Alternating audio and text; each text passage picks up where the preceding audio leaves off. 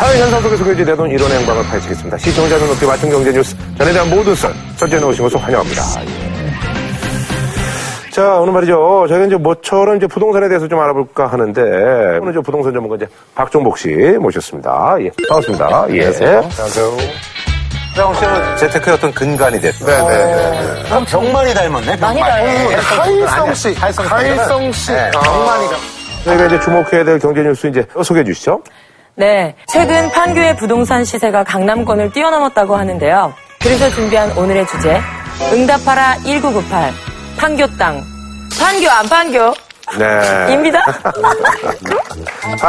판교. 예. 판교. 응답하라 네. 마지막에 이제 판교로 이사 갔는데 그게 이제 1998년도에. 94년에 이사 갔어요. 아, 94년도. 네. 어디로 이사 가신다고 그러셨죠? 판교로 가요. 농사 지으러 가시나 봐요. 네? 아, 거기 아무것도 없지 않나? 판교가 지금 뭐 좀 많이 좀 핫하죠. 예. 뭐 부동산 114에 따르면요, 강남에 3구가 있잖아요. 서초, 강남, 그다음 송파가 있는데 송파죠, 처음으로 드디어 이제 평당 3.35m 제거 가격이 송파구 평당 매매가가 2,257만 원인데 그걸 뛰어넘어서 2,320만 원. 아, 많이 올랐네. 거기다 우리가 이제 분당하고 원래 비교를 하잖아요. 근데 분당이 1,541만 원이니까요. 한참 떨어지네요. 굉장히 많이 올라갔거든요. 우리가 아주 쉽게 생각하면 뭐 작년 초반에 이제 한 8억 5천 하던 아파트가 얼마 전에는 이제 뭐 9억에서 9억 5천까지 팔렸었고요. 2006년에 이제 분양가 당시가 이제 한 3억 9,200만 원이었으니까요. 만약에 그때 샀다 그러면은 2배 반 정도의 시세 차익을 갖다 내고 있다고 봐야겠죠. 예. 판교 신도시 자체는 강남의 대체 부지로 만들었습니다. 강남에 있는 아파트는 대부분 노후됐는데 가격은 높게 형성돼 있고, 그렇죠. 새 집을 좀 저렴하게 분양하겠다는 지지를 했고요. 강남역에서 판교역까지 보면 한 13분 정도 걸립니다. 그러니까 신분당선 개통 이후에 상당히 가격이 좀 올랐다고 보시면 되고요. 또 이 판교는 좀 베드타운 형태의 지역이 아닙니다. 생산시설과 주거시설이 혼합되어 있는, 저희끼리 표현하는 판교 공화국, 모든 게 자체 생산 뭐 사용이 가능한, 그렇게 돼 있는 지역. 그 예전에 한창 분당이 잘 나갈 때와는 또 좀 다른 느낌이죠. 안 그렇습니까? 예, 다릅니다. 분당구 판교동이에요. 부유층 분당구, 부유층 판교동. 이 느낌 때문에 거의 강남을 대체하는 느낌, 또 부유층이 많이 사는 느낌에 이게 많이 좀 강조되고 있다고 보면 됩니다. 이게 뭐 그렇게 중요하네요. 아니면 서장훈 씨가 뭐 사실 뭐 강남 토박이고 또 뭐 큰 점유가 없습니다만 자기 어떤 그 전 재산을 또 해서 아파트 같은 걸 마련하신 분들은 사실 또 그런 생각을 또 안 할 수가 없잖아요. 근데 판교가 20년 전만 하더라도 뭐 아무것도 없었죠. 저희 저도 뭐 고속도로 톨게이트 정도로만. 그렇죠. 판교 때 이제 원래 봤더니 이게 1976년부터 이제 개발 보존 지역으로 지정이 돼 있었기 때문에 사람들이 더 몰랐고요. 그런 지역이라고. 근데 이게 말하죠. 20년 전이면 덕선이네가 판교로 이사 갔대는데 이건 정말 어마어마한 선견지명이다. 송도일 씨가 또. 그럼 만약에 덕선이네가 그때 판교로 이사를 가서 지금까지 만약에 살았더라면 수익이 얼마 정도 될까요? 제가 19, 20회를 보면서 제가 많이 울었는데요.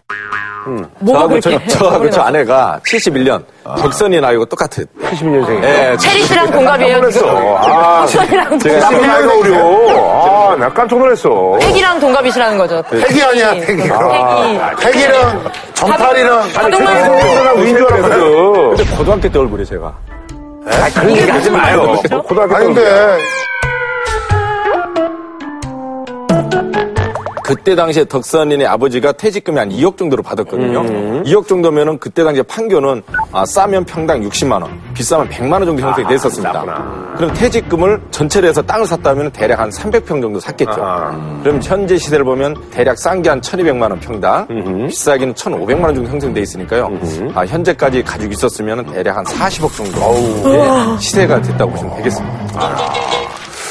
그래서 그때부터 보면, 근데 가지고 계셨던 분들이 계실까요? 그렇죠. 그래서 꼭 말씀드리고 싶은 게 투자의 기본은 어떤 종목을 사느냐가 아니라 언제 파느냐가 제일 중요한 거잖아요. 그러니까 이것도 우리 덕선네 가서 94년 이사 갔다고요.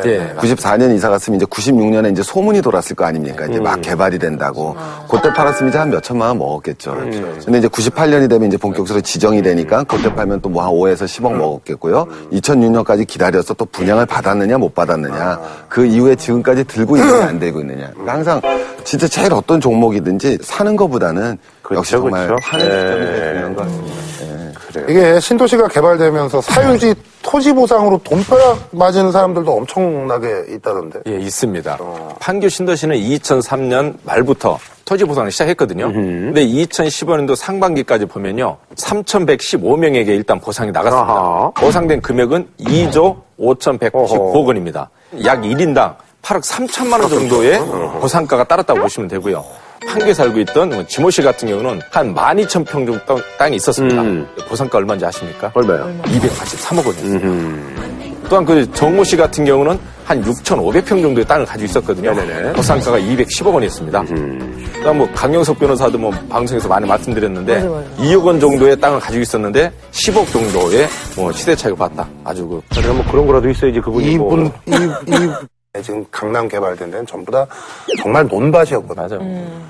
근데 저 아시는 이제 분들도 그때 그냥 농사 짓고 이러시던 분들 중에 지금 그건 200 몇십억의 문제가 아니라 이분들은 지금 정말 몇천억대 부자가 되신 분들이 엄청 많죠. 강남은. 네. 그때 이제 판교에 땅을 가지고 있던 부모님들 집에 그렇게 찾아오지 않았던 분들이 신도시 발표되고 그렇게 자식들이 찾아오고 인사하고 아주 불효자가 효자로 많이 태어났다고 하더라고요. 예, 그러네요. 예, 어쨌거나 근데 저기 아까도 말씀하신 것처럼 이제 판교가 이제 단순한 그 배드타운이 아니라 거기 이제 그 경부 이렇게 타다 보면 거기 뭐 N사 비롯해서 이제 많은 회사들이 있잖아요. IT 기업들이.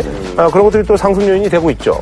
아주 중요한 요인이죠. 그러니까 우리가 쉽게 얘기하면 판교의 미래를 뭐로 볼 것이냐. 판교 테크노밸리 딱 떠오르는 거죠. 우리 가다 보면 건물 딱 가보면 뭐 카카오, NC, 뭐 그다음에 뭐 한컴, 뭐 한국 파스퇴르 연구소 수도 없이 들어왔잖아요. 그래서 여기에 지금 현재 직원이 7만 명인데 여기서 나오는 매출이 70조입니다. 아하. 요 판교 테크노밸리에는 이제 기본적으로 개발하는 주관을 정부가 아니라 지자체에서 했습니다. 그러니까 지자체에서 좀 의욕적으로 밀고 나갔던 거죠. 강남 테론 밸리를 잡겠다. 반값의 땅을 갖다 용지를 개발하고 적극적인 수용 정책을 폈었던 거죠. 그리고 수용 정책 피면서도 목표의식을 가지고 우리는 IT하고 R&D만 받겠어.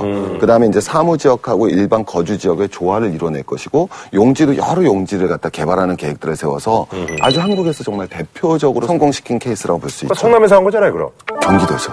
아, 경기도에서 아, 성남시에서 했으면 그 정도 못 만들었어요. 아, 그래요? 예. 성남시를 별로 안 좋아하시네요. 아, 예산을 제가. 서운하겠네요, 성남시. 예산을 그 정도를 투입할 수 있는 정도, 자금력이 안 된다 보여야지. 거기가 이제 그, 우리나라에서는 좀 볼 수 없는 건데, QM이라는 게 소식이 된다면서요? 예, 그 2014년에 그, 지금 현재 경기도 이제 남경필 지사님이고요. 그 다음에 성남시 이재명 시장이 만나서 이제 업무 협약을 맺은 거예요. 일거양득을 해서 이제 운송수단의 역할도 하면서 관광 목적도 가져갑니다. 판교가 어떻게 보면 입지가 되게 좋잖아요. 왜냐면 뭐 고속도로 도 있고 그렇죠. 외곽순환도 있고 서울 용인도 새로 생겼고 근데 판교 안에 있는 데들이 교통난이 생긴 거죠. 특히 주차난이 제일 심해요. 아 맞아 주차난이에요. 네, 주차난이 엄청 심하기 때문에 가보시면 알겠지만 뭐 현대백화점부터 비롯해갖고 우리가 주차난이 심하기 때문에 그런 걸 해결할 수 있는 동선을 줄이겠다는 뭐 목적의식적인 전략으로 봐야겠죠. 저는 예전에 제가 그 농구 선수 할 때 저희 그 프로농구 팀들 체육관이 거의 대부분이 수지 아니면 용인에 있어요. 예. 그래서 저도 항상 이제 뭐 출퇴근이나 하는 거를 이제 수지나 용인으로 하는데 판교가 개발되는 거를 보면서 항상 속으로 그 생각했거든요. 여기 지금도 이렇게 막히는데 판교에 이렇게 대단지가 생기고 차가 그렇죠. 얼마나 막힐 거야라고 생각을 했었는데 아니나 다를까 차가 너무 막히더라고요. 네. 아니 근데 저기 김포나 이런 데 사는 사람들 꼭 공항도 가깝고 그래서 좋거든요. 근데 거기는 안 오르더라고. 공항 가까운데 뭐 이렇게 장점도 아니죠. 비행기 소리. 비행기 탈 일 얼마나 있습니까? 아, 왜? 비행기 부산까지 가봐. 얼마나 좋은데. 지원하네. 여보세요. 아, 이거 정말. 시끄러워. 저기 용인 이런 데 사는 사람들 있잖아요. 아유, 비행기 한번 타러 가봐. 2시간, 3시간 걸려. 우리 얼마나 가까운데. 영종도 가깝고. 참. 그럼 뭘 모르시네. 몇 번 나가세요? 많이 나가요. 한 4-5번 나간다고. 골프 때문에 가시죠. 맞아요. 골프도 못 치면서 이렇게 골프를. 그 세상에. 화날 것 같아요. 신분이 오셨어요. 이상한 신분이네. 아니, 이게 판교가 이게 부촌 이미지로 인식된 게 사람들의 대중들한테 우리 또 이제 썰전에 자주 등장하시는 우리 정용진 부회장님 때문은 아닌가요? 그 전부터 있었는데요. 네. 더 최근에 좀 뜨게 됐죠. 아무래도 알려지니까요. 그래서 그 부촌에 살고 있는 분들 입장에서는 그렇게 알려지는 거 별로 원하지 않습니다. 저 베버리 힐스 같이 거기 조성해 놓는다 말하는 거죠? 그렇죠. 네. 네. 그 정용진 씨가 2011년도에 서판교 이제 심젖집을 차리고 대기업 CEO들이나 아니면은 교수들, 의사들, 전문직 종사자들. 그래서 저희끼리 표로는 대한민국 최고의 비버리스라고 보시면 되겠습니다. 아, 그 주변에 그럼 뭐 이게 잘 갖춰져 있나요? 잘 갖춰져 있죠. 아니, 서판교 주변에 뭐 이거저거 다 살 수 있고 이렇게. 기본 편의시설은 돼 있는데요. 그분들 입장에서는 대부분 뭐 한 500m 뭐 거리에 가서 뭘 사오는 게 아니고요. 다 외부에서 사오기 때문에 일단 조용해야 돼요. 조용하고 보아. 그래서 녹지가 잘 돼 있고. 아, 그래서 말이죠. 이제 동판교, 서판교. 동네 분위기도 약간 좀 다른가 봐요. 아무래도 이제 그 서판교는 이제 뭐 조금 조용하고. 동판교는 뭐 아무래도 이제 뭐 일반 뭐 어떤 셀러리맨들이 많이 좀 사나 보죠? 어머니들이 그 커뮤니티를 보면요. 내가 판교를 이사하는데 어디로 이사할까 해서 글을 씁니다. 아, 판교, 동판교가 좋을까요? 서판교가 좋을까요? 쓰면요. 댓글을 보면 서판교 사는 분들은 서판교가 좋다고 써요. 어머니들이. 동판교에 사는 분들은 동판교 좋다고 쓰는데 일단 분리를 해야 됩니다. 서판교는 고급 주택가 위주로 많이 형성이 되어 있고요. 친환경적으로. 대신 동판교 쪽은 오히려 상업, 원무시설 이런 형태로 되어 있기 때문에 그거를 뭐 똑같은 형태로 보기는 좀 조심스럽다고 보시면 됩니다. 이제 저는 여기 근처에서 강의도 많이 하고 알죠. 근데 이제 가장 그 차이가 나는 게 2009년에 여기가 보평 초중고등학교가 혁신학교로 지정이 된 거죠. 근데 최근에 아시겠지만 이 혁신학교가 엄청나게 인기가 있어요. 네. 그래서 이제 1차적으로 그때 동판교, 서판교에 이제 차이가 벌어지기 시작했고 그다음에 이제 동이 앞서가는군요. 그렇죠. 동이 있으니까. 특히 2012년에 되면 이제 보평고등학교가 과학고로 지정이 됩니다. 그러니까 거기를 갖다 뭐라 그러냐면 보평벨트, 보평학군 뭐 이런 용어가 생겨났어요. 그래서 보평고등학교 앞에는 바로 앞에 있는 아파트랑 횡단보다 하나 걷는 아파트가 가격 차이가 수천만 원까지 벌어집니다. 아, 진짜로요. 네. 이 부동산 전문가로서 투자 가치는 뭐 어느 쪽이 더 낫다고 보세요? 이게 그 전문가 눈으로 봤을 때요. 투자 가치는 뭐 어느 쪽이 더 낫다고 보세요? 이게 그 전문가 눈으로 봤을 때요. 아, 내가 실거주 목적이냐 아니면은 내가 자산 가치로 볼 거냐를 봐야 되는데요. 실거주 목적이면 아무래도 서판교가 낫고요. 아니면은 자산 가치로 본다면 동판교를 추천할 수 있는데 초창기에는 서판교가 시세가 높게 형성됐었습니다. 아하. 현재는 동판교가 시세가 더 높게 형성돼 있거든요. 아하. 그래서 뭐 약간 30, 40대 자녀들 교육이라든가 여러 가지 편의 문화를 따진다고 그러면은 이제 동판교 쪽을 선택하시고요.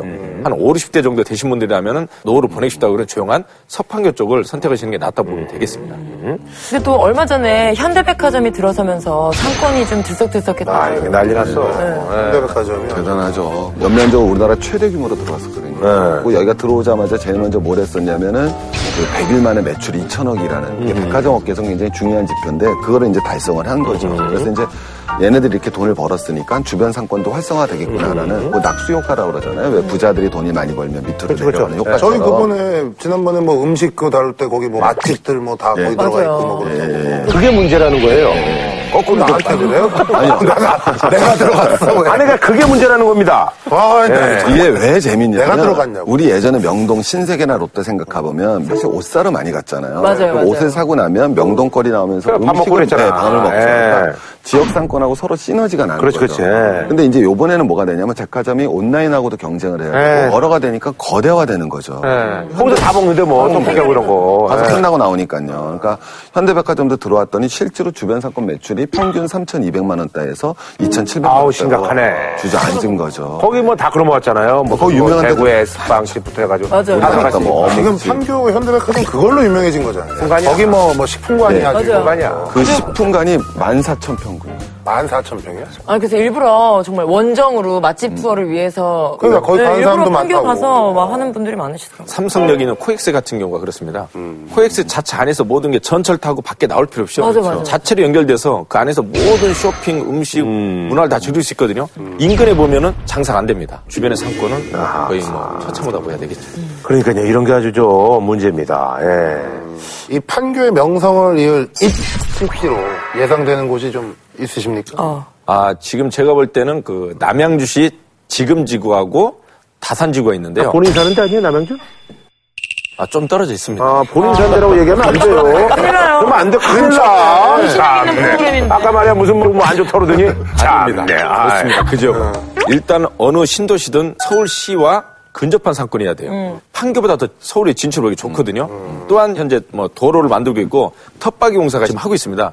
약간 젊은 분들이라면은 당장의 가격이 높게 형성된 지역보다 한 2018년 정도를 내다보고 지금 주거나 아니면 뭐 남양주 쪽을 눈여겨보실 필요가 있다고 저는 보겠습니다. 이게 판교가 이렇게 지금 뭐 아주 시끌시끌하고 땅값이 많이 오르고 이런 거는 결과적으로는 근접성인 것 같아요. 강남이랑 그렇지. 가장 뭐 수지 용인보다도 훨씬 가까우니까. 잘하시네. 그러니까 이렇게 사람들이 몰리지 사실 떨어져 있고 이러면 사람들이 그렇게까지 몰리진 않거든요. 네.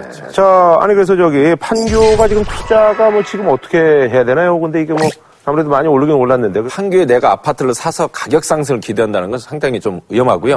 오히려 그쪽에 내가 주거 실거주 목적 아니면은 판교에 젊은 분들이 많으니까 20평대 아파트나 아니면 소형 오피스텔 아니면 소형 원룸 정도는 선택하시면 좀 좋고요. 상가 나는 뭐 수익성 상가를 원한다면은 상대 건도 아파트보다 더 조심할 필요가 있습니다. 아까 말씀드린 모 백화점 때문에 상당히 조심할 필요가 있다고 보고 있습니다. 예, 판교 이 우리 경제에 뭐 미칠 영향이 있을까요? 아 그럼요. 이제 판교 테크노밸리 같은 경우는 네네. 진짜 미국 실리콘밸리에 못지않은 그 옆에 이제 제2 테크노밸리 단지를 만든다는 거죠. 그래서 전체 인원이 한 11만 명 정도 규모의 여기 연매출을 100조 이상의 단지를 만들겠다는 거죠. 특히 우리가 중요한 게 우리가 계속 다루고 있지만 앞으로 모든 이 벤처 기업들이 특히 그런 융합성이 더 강해지거든요. 그러니까 보안업체랑 뭐 우리 전장 차량 개발 업체랑 센서 업체랑 다 붙어 있어야 되거든요. 그럼 이런 시너지 효과를 내기 위해서 이런 단지들 갖다 정부나 지자체에서 이렇게 만들어주는 거는 정말 너무너무 좋은 일이죠. 그래서 실리콘밸리를 뛰어넘는 대한민국의 대표적인 그런 밸리 단지가 조성이 되었으면 소원이었겠습니다. 예, 알겠습니다. 아, 예. 저희는 다음 주에 찾아뵙도록 하겠습니다.